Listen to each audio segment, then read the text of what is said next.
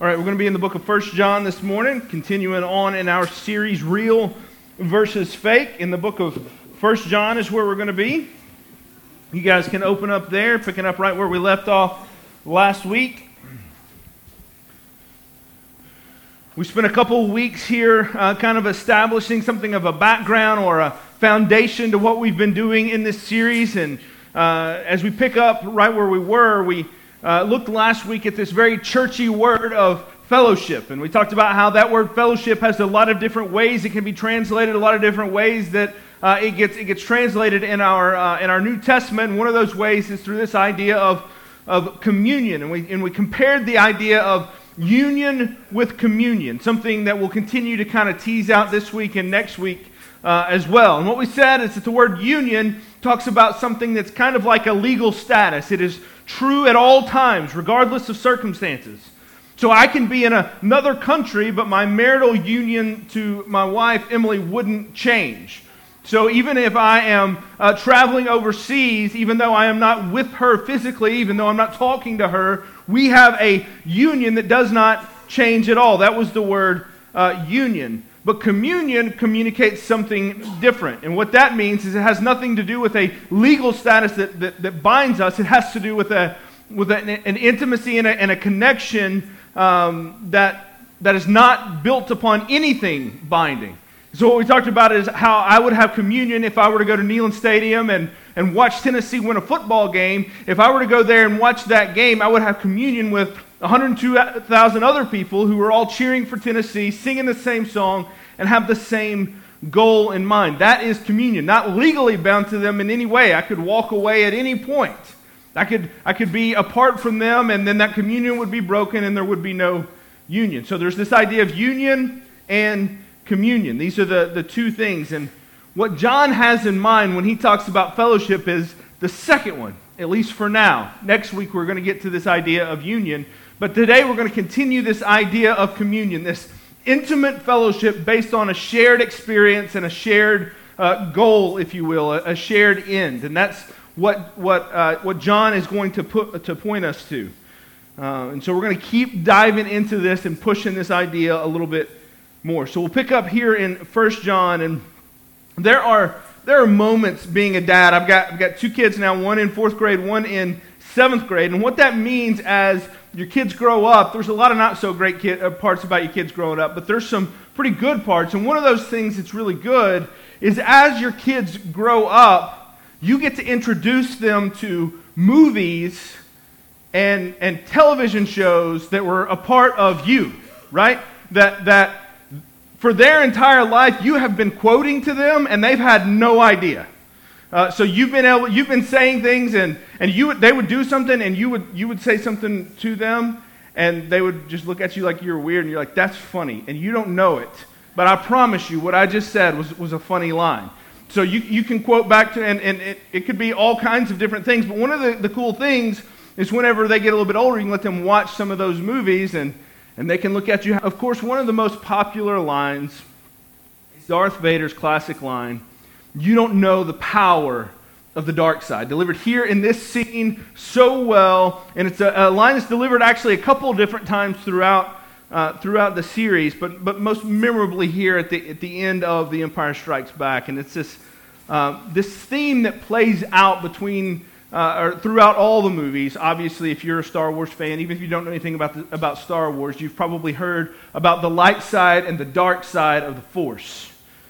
And that's what this is, what the, what the whole, all of these movies are talking about is pulling out the, the, different, the different pieces of the light side and the dark side. So the, the idea is that the Force is just this kind of like nebulous thing that's out there. And the good guys, the Jedi, use the Force for good and for other people and to help others. But the, the, the, bad guys, they use it all for, uh, for themselves to gain selfish power, to do evil with it. So they take the force and they use it as they, as they see fit. The good guys to help others, the bad guys only to help uh, them, themselves. And uh, growing up, I was always a dark side guy. I don't know if that makes you feel uncomfortable about your pastor or not, but I was always a dark side guy, in part because I thought Luke was a pansy. So I, I I know that's heresy to some of you guys, but you, Darth Vader's just cooler. He's just, as a kid, you look at him and you're like, that guy's really cool. He does some really cool things. He can do a, a, a lot more things. So I was a dark side uh, guy, and uh, it turns out my son is a lot like that too. And I remember as we were watching those movies, uh, he started talking about how he liked the, the, the, the, he liked Vader, he liked Darth Maul, he liked Kylo Ren, he liked all the, the dark side. And my, my wife would look at me and she would be like, Is that okay? Are, can we allow him to do that? Because I, this makes me a little nervous. I'm like, No, this is the way Star Wars is. The bad guys are cooler. That's just that's how it is. It's totally okay to let him like the bad guys. It's not, it's not, a, it's not a problem. Um, they're just more compelling and easier to cheer for. Uh, at least that's my opinion. Um, but it's this classic battle of, of good versus evil that kind of makes Star Wars such a, a, universal appeal to so many people. Um, but, but part of the problem with that is that, that Star Wars becomes such a, a force in pop culture that it can be hard. Now, hang with me here because I think you're going to see this. It can be hard to see where Star Wars ends and if you're in church on Sunday, the Bible begins. It can be really hard to distinguish to, to, to say those because I, I dare say that if you ask many, if not most Christians, it would be hard for them to describe the role of the Holy Spirit in something different than the way the Force works in Star Wars.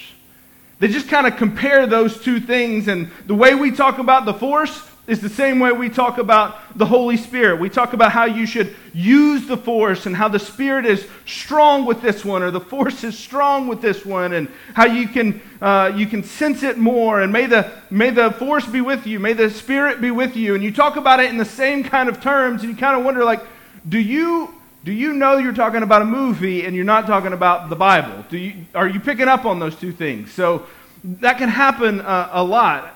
The reality is, people know their Star Wars much better than they know their Bibles. Um, but it can also, in fact, uh, it, it, can impact the way that we, we read the Bible too without you even, even knowing it. So, uh, the, what I'm driving at with this whole thing, I promise you I'm getting to a point with this. What I'm driving at is this light side, dark side kind of thing in Star Wars movies. This idea of the light and the dark, they are presented in these movies as essentially equal. Now, spoiler alert, the good guys win, they always do, but it's essentially two equal opposing forces, separated by their motives, but the light side and the dark side, both with this, this kind of give and take, back and forth, each kind of exchanging who has the upper hand throughout all the movies. And what can happen if we're not careful is this is how we can start to read the Bible. This doesn't, it, it, doesn't have to be Star Wars either. You can think about any movie that's good versus evil. The whole, the whole point in building tension in the plot is that you make good versus evil look like they are equals, and then you make them duke it out until you have a little bit of suspense to figure out who's going to win the good guy or the bad guy. But that's a dangerous way for us to import that into the Bible, and I think most of us do it without even knowing it. Because the reality is, the light side and the dark side, the good and the bad, are not equals in the Bible. These are not two equal and opposing forces. And I think what John is going to try to do for us is he's going to tease that out for us just a little bit and teach us a little bit about who God is this morning. So let's look in 1 John chapter 1, verse 5. We're just going to read verse 5, and that'll be the focus for most of the morning, and then we'll pick up a little bit more uh, toward the end. But verse 5 This is the message we have heard from him and proclaimed to you that God is light, and in him is no darkness at all.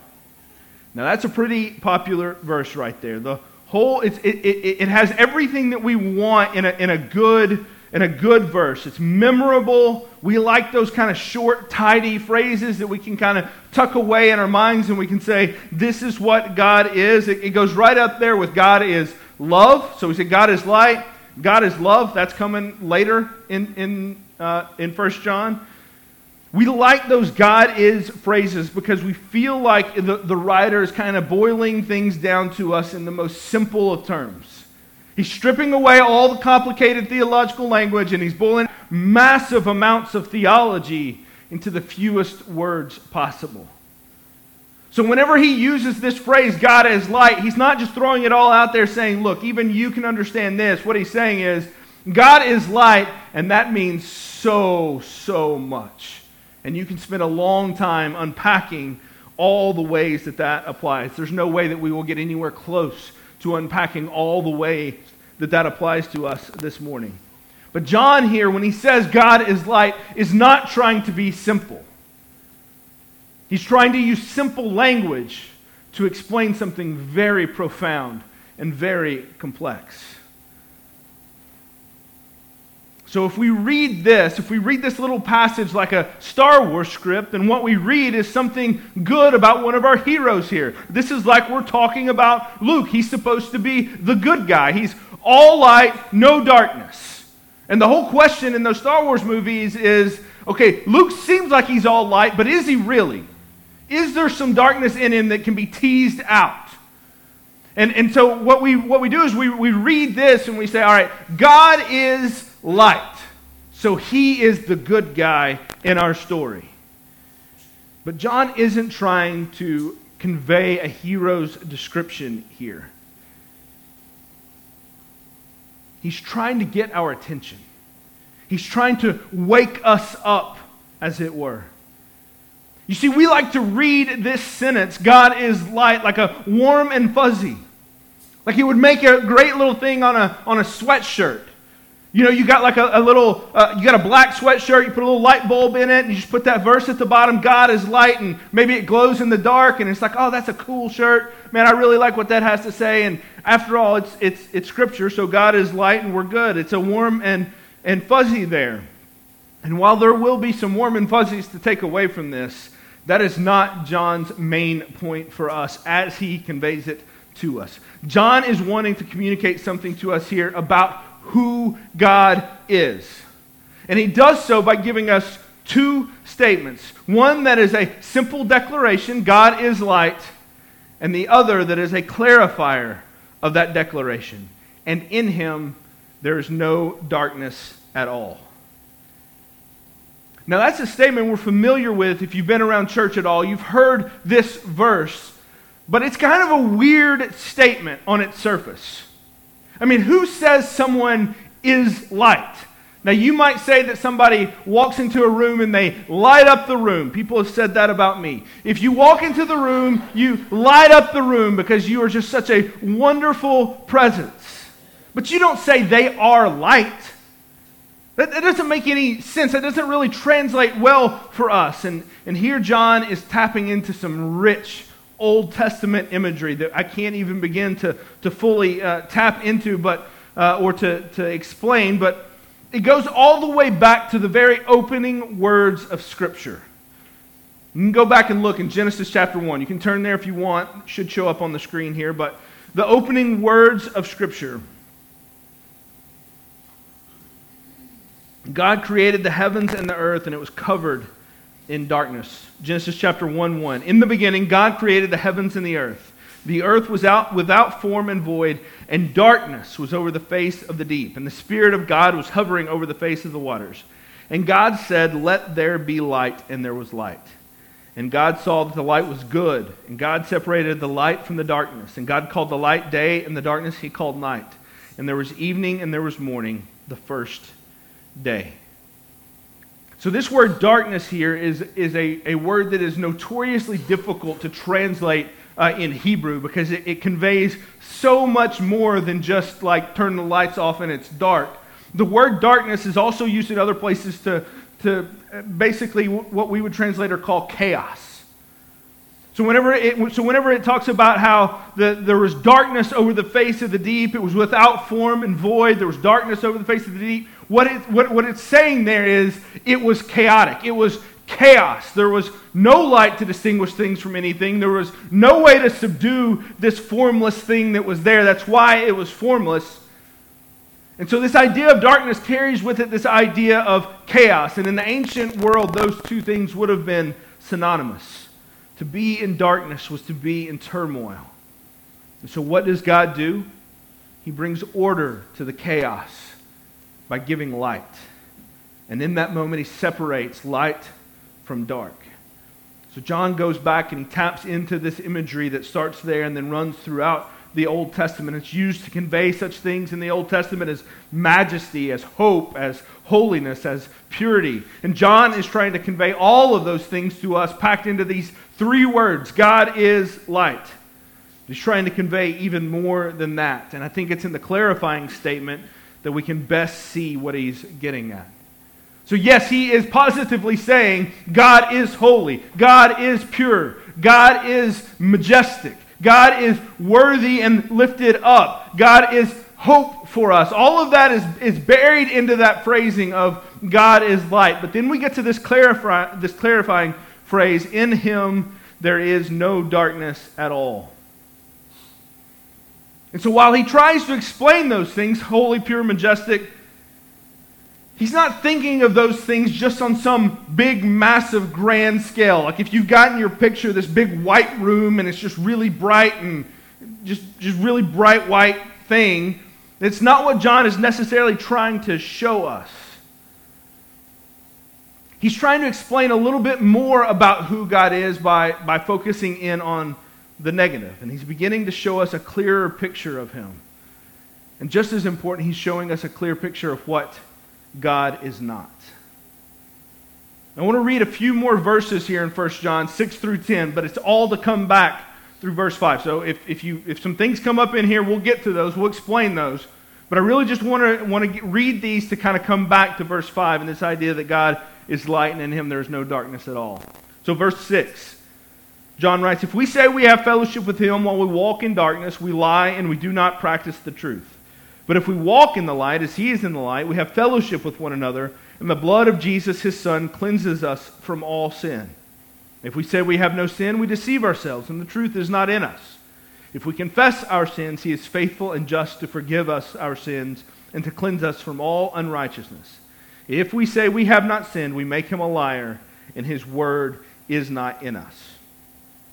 So, do you see what is, what is, uh, what is packed into all that? what is said several different times there in different ways. If we say we have not sinned, then we make him a liar. Now, we're going to talk a lot more about the implications in that for us, but right now I just want to talk about the implications that has about God. Namely, that God is not like us. That he is not like us. He is totally different.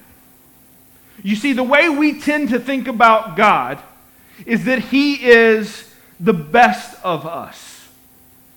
Take all of humanity, take all of the best characteristics of humanity, package that all in one person or in one being, and then you have a pretty good idea of what God is. That's the way we tend to think about who God is. But that is not how this works. God has no darkness in him at all. But if we say that about ourselves, then we make God out to be a liar. And we make ourselves out to be a liar because we do have darkness. God is not just us, but better. He's different. He's totally different. I want you to look at this, this image up here on the screen. I want you to look at this. If you are a designer at all, then this might look uh, familiar to you. But if you're not familiar, not working on computers, you might say, What in the world is that thing? I don't understand what that is, right? So, what this is, is this is a, a, color picker for a, an, an Adobe thing. So, if you're going to change the, the color of the background on a, on a slide, or if you're going to change the color of your text, you would go to this thing and you can find all kinds of colors. And the way it works is if you're in the upper left hand corner, that's going to be white. If you're in the bottom right hand corner, that's going to be black. Everything in between there is some gradient of those things, right? So you can kind of see how that looks and where you would pick if you want to have darker red, if you want to have lighter red, more of a pink, if you want to have a deep, deep red, you, you, you go down a little bit. You, you just kind of play around with it. And this is, how, uh, this is how you find your colors and you pick your colors when you're uh, designing something. Now, I want you to imagine that this picture here, that, that cube, this right there, that square, is kind of a visual representation of you and your sin. And then I would ask you, put yourself on that somewhere. Where are you? Are you, are you more on the red? Are you more down in the, in the black? Are you, are you kind of over here to the white because you're not really that bad? Like, you can think of somebody that's further over here on this side than you are, right?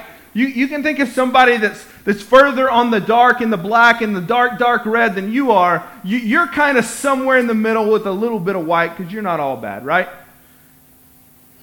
That's the way we tend to conceive of ourselves as somewhere in that kind of continuum of colors. We're somewhere in there. Now, everybody, depending on your view of yourself, you would put yourself in different places. We're somewhere in there. And then what we would do is if I asked you to say, now where is God at on this scale? Well, then what we would say is, well, obviously he's in the far upper left hand corner because that is going to be pure white up there. That is going to be absolute white, not going to have any of the red, it's not going to have any of the blacks in it. It'll be all the way up there in that corner. That's where white will be. But this is where we go wrong. You see, we think that God is on the same scale as us, that He's like us, just way better. You know, nobody else is going to be that far to the left, just God. He's the only one that's there. But essentially, He's, he's the same. He's just, He's like us. And then maybe, just maybe, if we try hard enough, we can move ourselves from over here to over here. You know, if we work hard enough, if we discipline ourselves enough, if we read enough of the Bible, if we pray enough, if we give enough money, if we're a kind enough person, if we control our anger enough, maybe we can move ourselves from somewhere over here on the right to somewhere over here on the left, closer to the white part where God is. And what I just described is the vast majority of religion in the world. That that is how it works.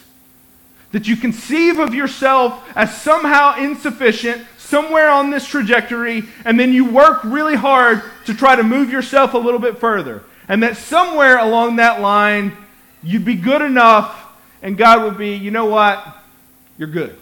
You're good. We'll just round up and we'll move you up over here to the white part. That is how the vast majority of religion works. Even those who would call themselves Christians that is how the vast majority of the, the world sees God and sees religion. And what John wants us to see is that we are absolutely wrong to see God in this way. See, John wants us to see that God is not just way better than us, but he is way different than us. We see ourselves in shades of sin and darkness and light. God is light in his essence, and in his essence, he has no fellowship with darkness. In him there is no darkness at all. There's no sense that anything in him meshes at all or lives on the same scale that we have. So it's more like if I were to have a candle up here, we had our Advent candles up here in December. If I were to have a candle up here, turn off all the lights in the room and light that candle, if I were to do that, that would be a better picture of what we're doing here. There's no shades of light. The candle gives off light, the flame gives off light. And what it does when it gives off light is it fundamentally changes what is around it. The light and the darkness are, are different things. One is a flame, one is the air that is around it. They are different things. And what's really cool is that if you light that candle and you see the flame that burns and how it gives light to all that is around it, that it can be bright enough to overcome all the darkness that surrounds it. You see, if I take that candle and then I turn it into a bonfire, it would light this room. And if I make it a big enough fire, it will give out all kinds of light. And what God is, is He is, He is all light. God is light. There's no darkness at all. And so what happens is the darkness is, is exposed around Him. Because he is different than what is around him. Not shades of it, but he is different. So you see how this works. John is saying that Jesus is so utterly different that he can't even enter into that communion that we've been talking about, that fellowship with us because of this light, because there is no darkness. So this is what John is drive at, driving at when he says, But if we walk in the light as he is in the light, we have fellowship with one another. But then you keep on going, and he says, he says, he says that if we say we have no sin, we deceive ourselves and we are not just. And it goes on talking about the sin that we have, how that disrupts that fellowship. It disrupts that communion that we have with Christ because we aren't light. So I, I, labor through all of that to try to, to try to make this point. When John says God is light, when he says God is light, that is not warm and fuzzy. That is really, really bad news for us. That is very bad news for us because we aren't light. Because we do have darkness within us because we have walked in darkness, because we have sin in us. And so God cannot have fellowship with us if we carry that darkness into our relationship with Him. Do you see how that works? In Him, there is no darkness at all. So I can't join with Him in union if I bring darkness into that union. So this is bad news for us. When it says God is light and there is no darkness in him at all, you should read that as, uh oh, that's a problem for me. That's a really big problem for me. His holiness is bad news for us if John stops writing right there. If there is not something done to create a way for God to fellowship with us, if there is not something done to expose the darkness in us, we are in trouble because we are excluded from His presence, excluded from His fellowship, and we are missing out on the healing power that comes with that light, which is why verse 7 is so important for us this morning. Verse 7 relieves this massive problem that John has introduced in verse 6 it gives us a way to interact with God who is light. So, verse 7 But if we walk in the light, as he is in the light, we have fellowship with one another. And the blood of Jesus, Jesus, and how that impacts our relationship with God uh, next week. But this morning, I want to focus on this if we walk in the light. I just, want to, I just want to live on that part of it, the beginning of verse 7. If we walk in the light. It's important for us to understand this. Because if we're not careful, we're going to read this and we're going to see that word walk, and we're going to think that what it's talking about is our behavior. You see, this is how I've always understood this verse. If we walk in the light as he is in the light, well, my understanding of that is to mean if we do certain things and try our best to be like Jesus, if we move ourselves up on that scale of our color picker, right? If we move ourselves closer to the white, then we've got a better chance of being in fellowship with God. If we behave and we are obedient Christians, then we too can be in good standing with God. Now, John's going to have plenty to say here in this letter about how we live. But this right here is not so much about behaving as it is about exposing. You see, to be in the light is not to walk perfect. This is not calling us to walk this specific tightrope and do everything just right. If that were the case, then John wouldn't have repeatedly talked about what we need to do when we sin. But he says that at least twice here in this passage. He talks about what do we do when we sin. So he's not saying walk perfectly, but when you don't walk perfectly, here's what happens. He's not trying to make the point be perfect. It's not about behaving. Now, light has many, many functions, but one of its primary ones is to reveal. To shine into the darkness is to expose and to show something that could not be seen before. If you want to hide something, you keep the lights off. Hide and seek at a birthday party is not nearly as much fun at 2 o'clock in the afternoon as it is at 10 o'clock at night. It's better to play hide and seek at night because you can hide yourself better in the darkness. It's not as fun in the daytime because the daytime exposes what you're hiding. Walking in the light is about us bringing our sin to God and not following in the footsteps of Adam and Eve, who, when they, when they sinned, the first response for them was to hide from God. When God came to call them into account, he found them hiding. So, not hiding like Adam and Eve, but willfully confessing it. As verse 9 says, to confess our sins to one another. That's how you live in the light. So, if you want to live in the light as He is in the light, if you want to be able to follow that path, then what that means is, is, is that you come to God and you say, This is who I am. I'm not going to hide this stuff anymore. Because the more you try to hide things, the more you try to keep things away, well, then you can't, you can't walk in the light. You don't give God the opportunity to expose that darkness. And if you are hiding sin, then that communion that we've talked about, that fellowship that we've talked about, that is disrupted by that sin that has been hiding. And so, what John is saying is come forward, bring that stuff forward, let God shine his pure light that is who he is on it, expose it, confess it, and then that fellowship can be restored again. This is how you live in the light. You cannot behave your way into the light because no matter how well you behave, you bring that darkness with you. It takes transformation to get there. You let him put the light of who he is on the darkness of who you are, and that darkness is then overcome by him. John chapter 1, he, he, he, he, he takes and teases out here some of what he's already said in his gospel in John chapter 1, verse 1. I read this last week, I'll read it again with a different emphasis for us to look at. In the beginning was the Word, and the Word was with God, and the Word was God. He was in the beginning with God, and all things were made through him. And without him, was not anything made that was made. In him was life, and the life was the light of men. And the light shines in the darkness, and the darkness has not overcome it. Friends, this is our gospel hope. This is the good news we sing about. That though our sins are many, though they are dark, they do not have the final word.